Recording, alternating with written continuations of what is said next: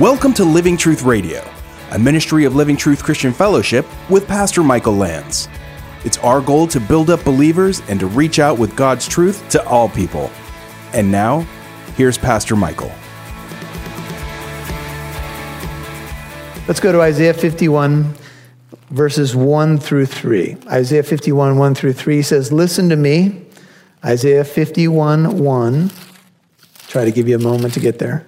Isaiah fifty-one, one says, "Listen to me, you who pursue righteousness, who seek the Lord. Look to the rock from which you were hewn and to the quarry from which you were dug." Isaiah fifty-one, two. "Look to Abraham, your father, and to Sarah, who gave birth to you in pain." This is addressing the nation of Israel coming from Abraham and Sarah. "When he was uh, one, I called him," God is saying. "Then I blessed him and multiplied him. Indeed, the Lord will comfort Zion. He will comfort all her waste places. And her wilderness he will make like Eden, and her desert like the garden of the Lord. Joy and gladness will be found in her, thanksgiving and sound of a melody." Israel is being encouraged, if you'd all turn now to First Peter chapter three, to go back to the foundations. If you're ever lost and want, wondering what to do, go back to the foundation. Go back to the things that you learned from the beginning. Go back. There's no other foundation that can, that can be laid except that which is laid, which is what? Jesus Christ. If you're ever wondering what to do, what do I do in this situation? What's my default mechanism? Always go back to what you know in Christ. Always go back to Him. Always go back to the foundation on which you've built your life. First Peter three, verse four gives a encouragement to ladies about Sarah. First Peter three, four says, "Let it be the hidden person of the heart," First Peter three, four, "with the imperishable quality of a gentle and quiet spirit, which is precious in the sight of God. For in this way, former to- in former times, the holy women also who hoped in God used to adorn themselves, being submissive to their own husbands." Most guys have this marked in their Bibles.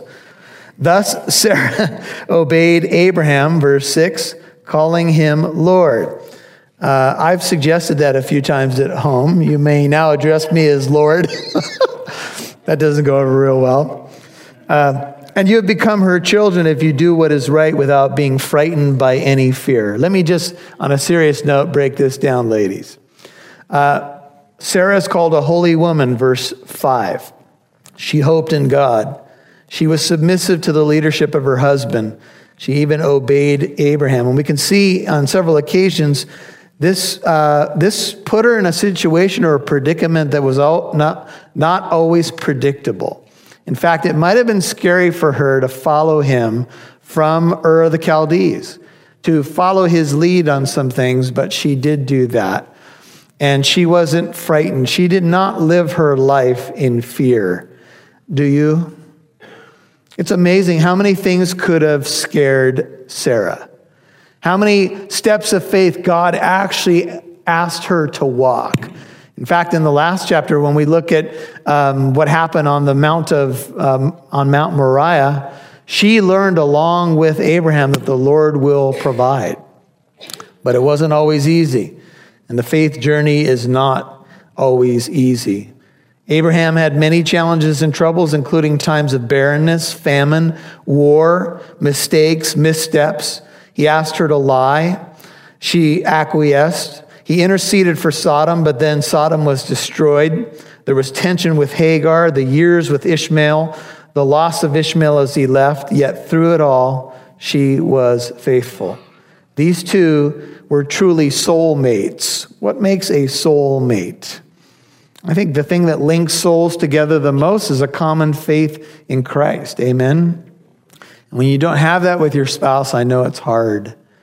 But when you are moving together, when you're walking together with someone through life and they have that same um, faith, it's a beautiful faith journey together. The longevity of their marriage shows you that a married couple can make it through many trials and tribulations. Go back to Genesis chapter twenty-three. Uh, marriage is not easy.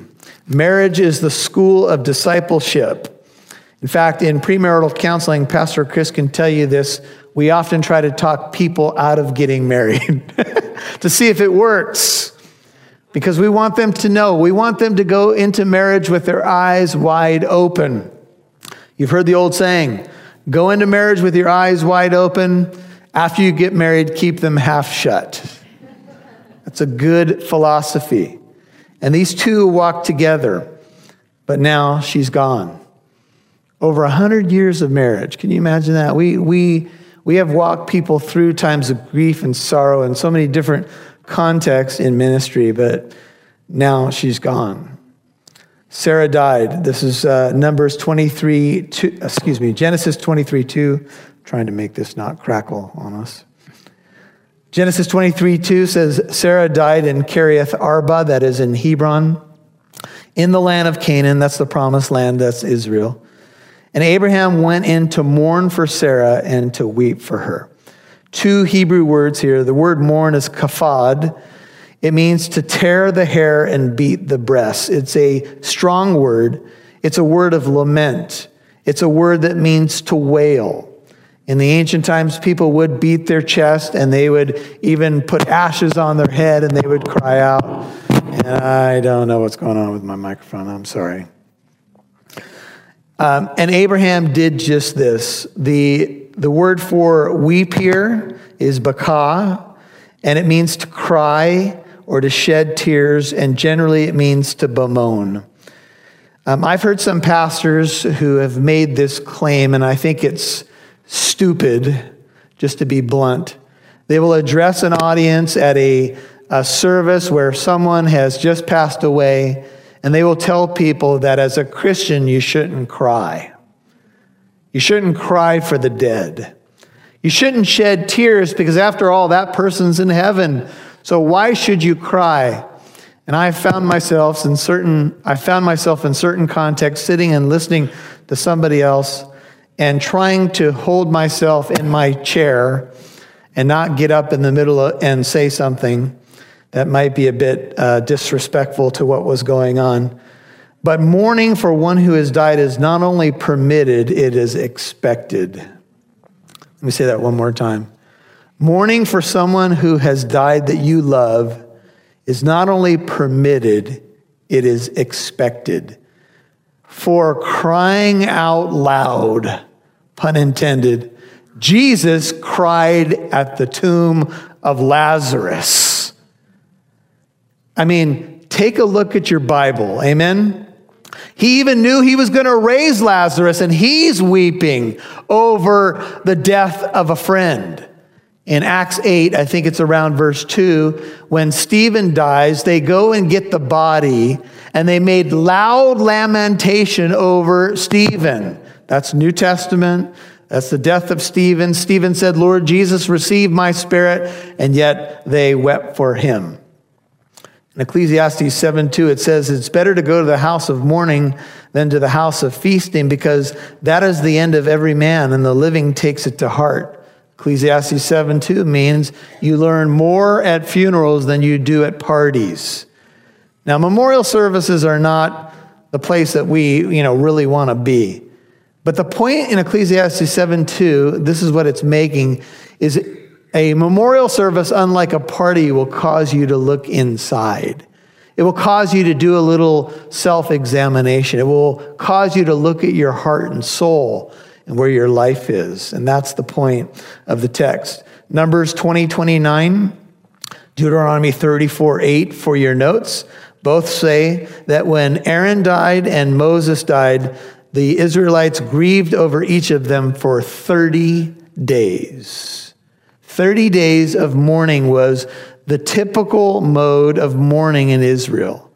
Thirty days. So sometimes, you know, we run into a person and it's a week after they've lost a loved one, and we imply, and sometimes we don't know what to say, so we we all we're all learning. It's almost like we imply, hey, you know, you got to move on. No, no, no. Wait a minute. Wait a minute. You can't predict how long someone's supposed to grieve. You can't just say, okay, that's it, I'm moving on. Now, I will say this to you, though. Life does go on. And this section is going to be about Abraham burying Sarah and It may surprise you. I think many of you know this. He does remarry. He remarries a woman named Keturah in Genesis twenty-five and has additional children. Now, can you imagine that? He was married to Sarah for over one hundred years, and yet he did remarry after she died. And sometimes people wrestle with that concept. A spouse has died, should I remarry? Sometimes there's a guilt that happens. Sometimes people throw that guilt at other people. And, and often it's even the idea of remarriage, or it's the timing. So someone remarries quickly and maybe the family's troubled by that. But I'll just say to you that the Bible is really silent on this. It doesn't make a condemnation for someone who remarries. In fact, Abraham remarries here. But in Romans seven, here's the principle, and you could pick this principle up from First Corinthians seven. If you're going to remarry, remarry only in the Lord. Only in the Lord. So Abraham does remarry, and this is the classic verse. First Thessalonians four thirteen says, "We do not want you to be uninformed, brethren, about those who are asleep, that you may not grieve as do the rest who have no hope." The Bible acknowledges that you will grieve, but don't grieve like those who have no hope. We have ultimate hope in Christ, amen? So when we go through the times when we have to say goodbye to somebody, and, and it's hard. We are, our faith goes beyond just this life, you guys. We're looking to something uh, that's going to be permanent. We're looking to something that uh, God is going to build where sin and death are no more, where tears are wiped away. And Abraham is kind of that first man that has received that promise by faith. In First Corinthians fifteen, twenty-two and twenty-three, it says, "In Adam all die, so also in Christ all shall be made alive, but each in his order, Christ the first fruits, after that those who are Christ at his coming." First Corinthians fifteen, twenty-six says, "The last enemy that will be abolished is death." And First Corinthians fifteen, fifty-five says, "O death, where is your victory? O death, where is your sting? The sting of death is sin, and the power of sin is the law. But thanks be to God who gives us the victory through our Lord Jesus Christ. Therefore, my beloved brethren, be steadfast, immovable, always abounding in the work of the Lord, knowing that your toil is not in vain in the Lord." But Abraham, he wept, and he mourned for her. And it was natural. And God has given you tear ducts for a reason.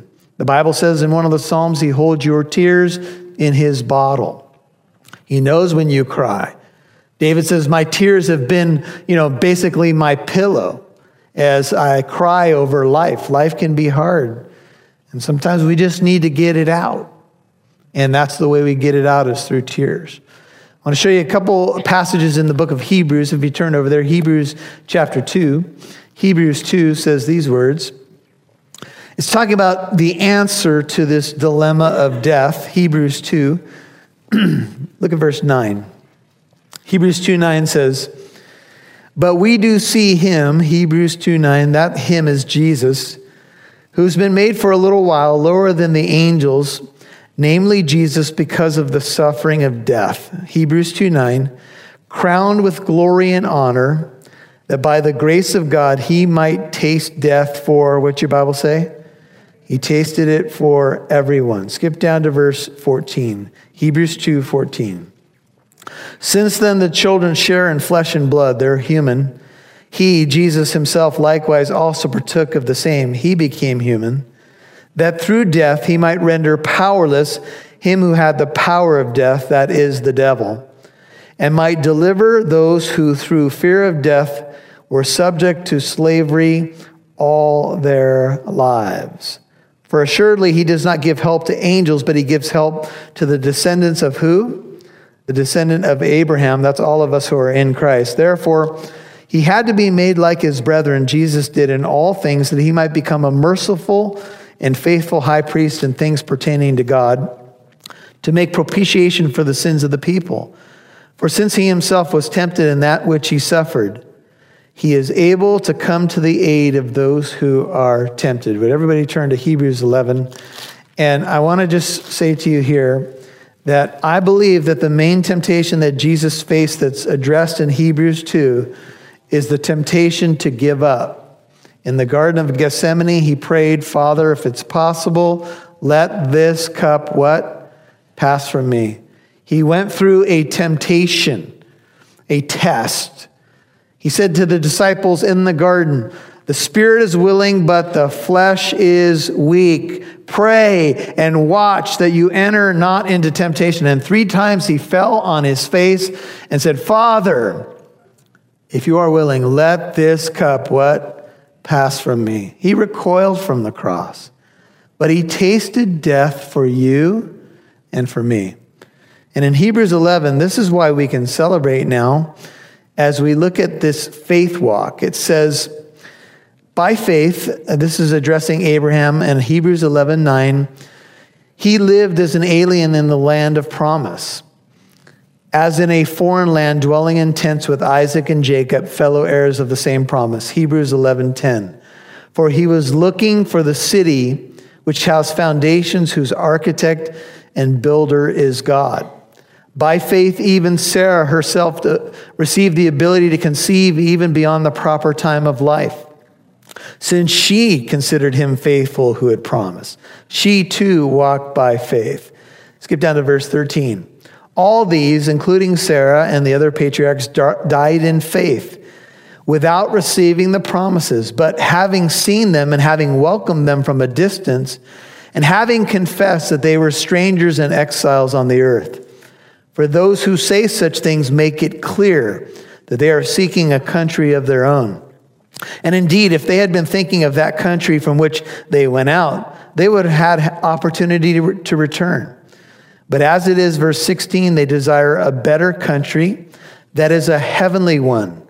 Therefore, God is not ashamed to call to be called their God, and he has prepared a city for them. God has prepared a place for you. And the good news is that your faith journey in many ways just begins when you pass from this life, if you're living for that which will really last. Abraham was. And so when he buried Sarah, go back to Genesis twenty-three, he buried her with an eye on eternity. He knew in his soul he would see her again. And every one of us who have lost loved ones and buried them, buried other Christians uh, in the faith, there's going to be a great reunion day coming, brethren. Do you believe it? There was a lady who, uh, pastor went and visited her, and she uh, she had planned her whole service. She knew she was dying, and And uh, she went over the music and all the stuff with the pastor, and she he was getting ready to leave. And she said, oh, one more thing, pastor. I want to be buried with a fork. And he was like, what? She goes, oh, yes, I love the church potlucks, pastor. And what I love the most is the desserts at the end when we get to partake with the desserts. And he goes, well, what's the meaning of the fork? And she goes, the fork means the best is yet to come. How many of you love dessert? I believe there's going to be dessert in heaven. I am clinging to that hope. I believe it will not add one ounce of fat to my body. Can I get a witness? Yeah. Then Abraham, Genesis twenty-three three, rose before or beside his dead wife. And he spoke to the sons of Heth, or the Hittites, in the N I V, saying, I'm a stranger and a sojourner among you. Genesis twenty-three four.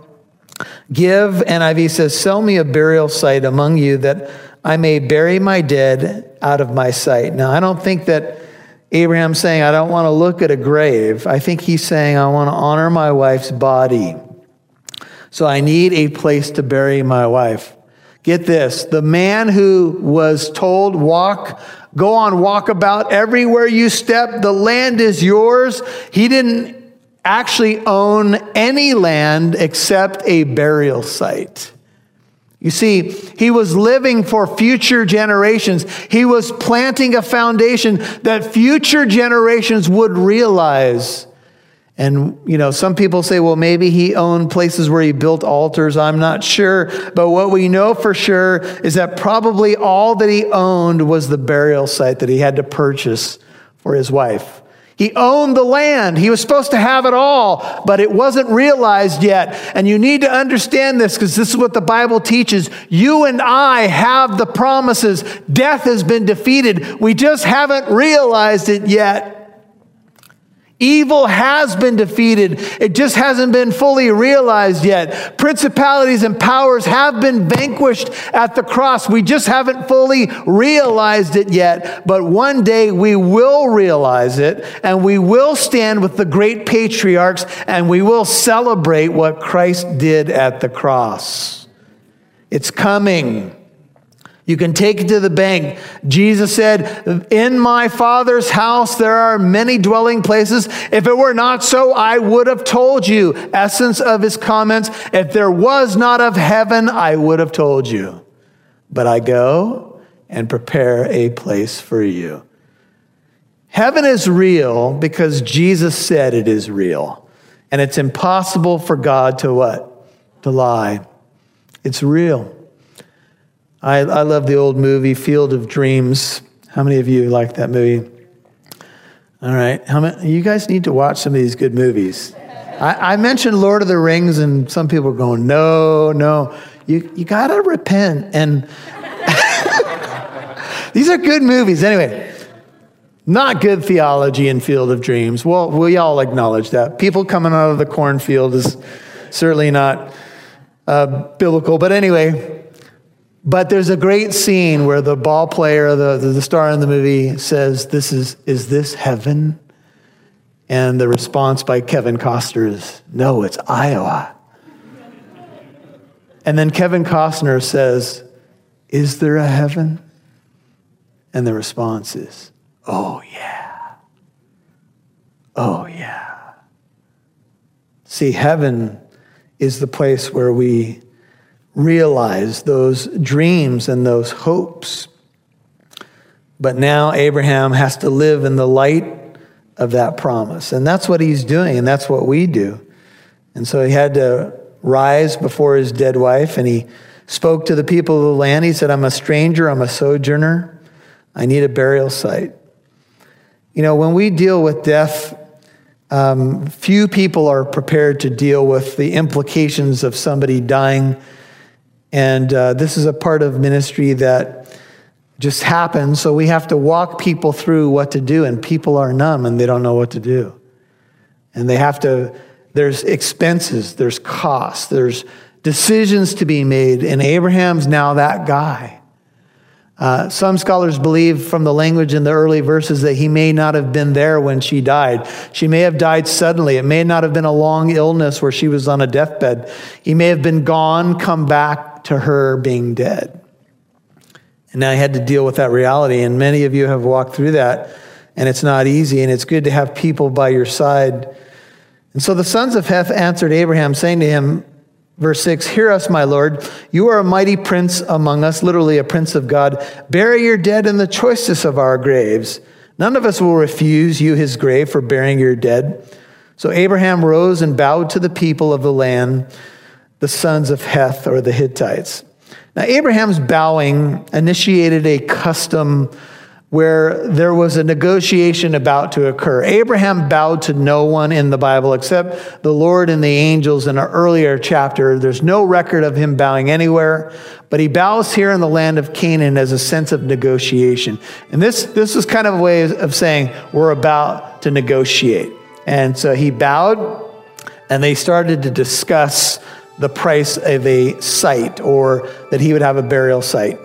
Um, anywhere Abraham lived uh, that we know of, and he had a well in different places and stuff, it's, it would appear that he leased or rented land, but he did not want to rent a burial site.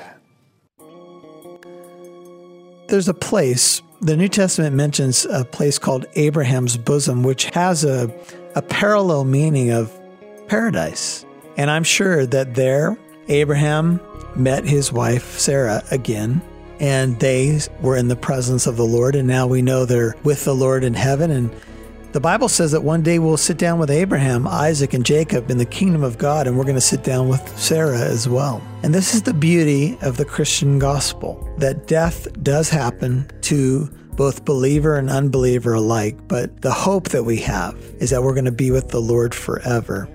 And death has lost its power and sting because Jesus conquered death and brought life and immortality to light through the gospel. This is the good news. This is what we share through this radio broadcast. This is Living Truth Radio, and we're excited that you're with us for the book of Genesis.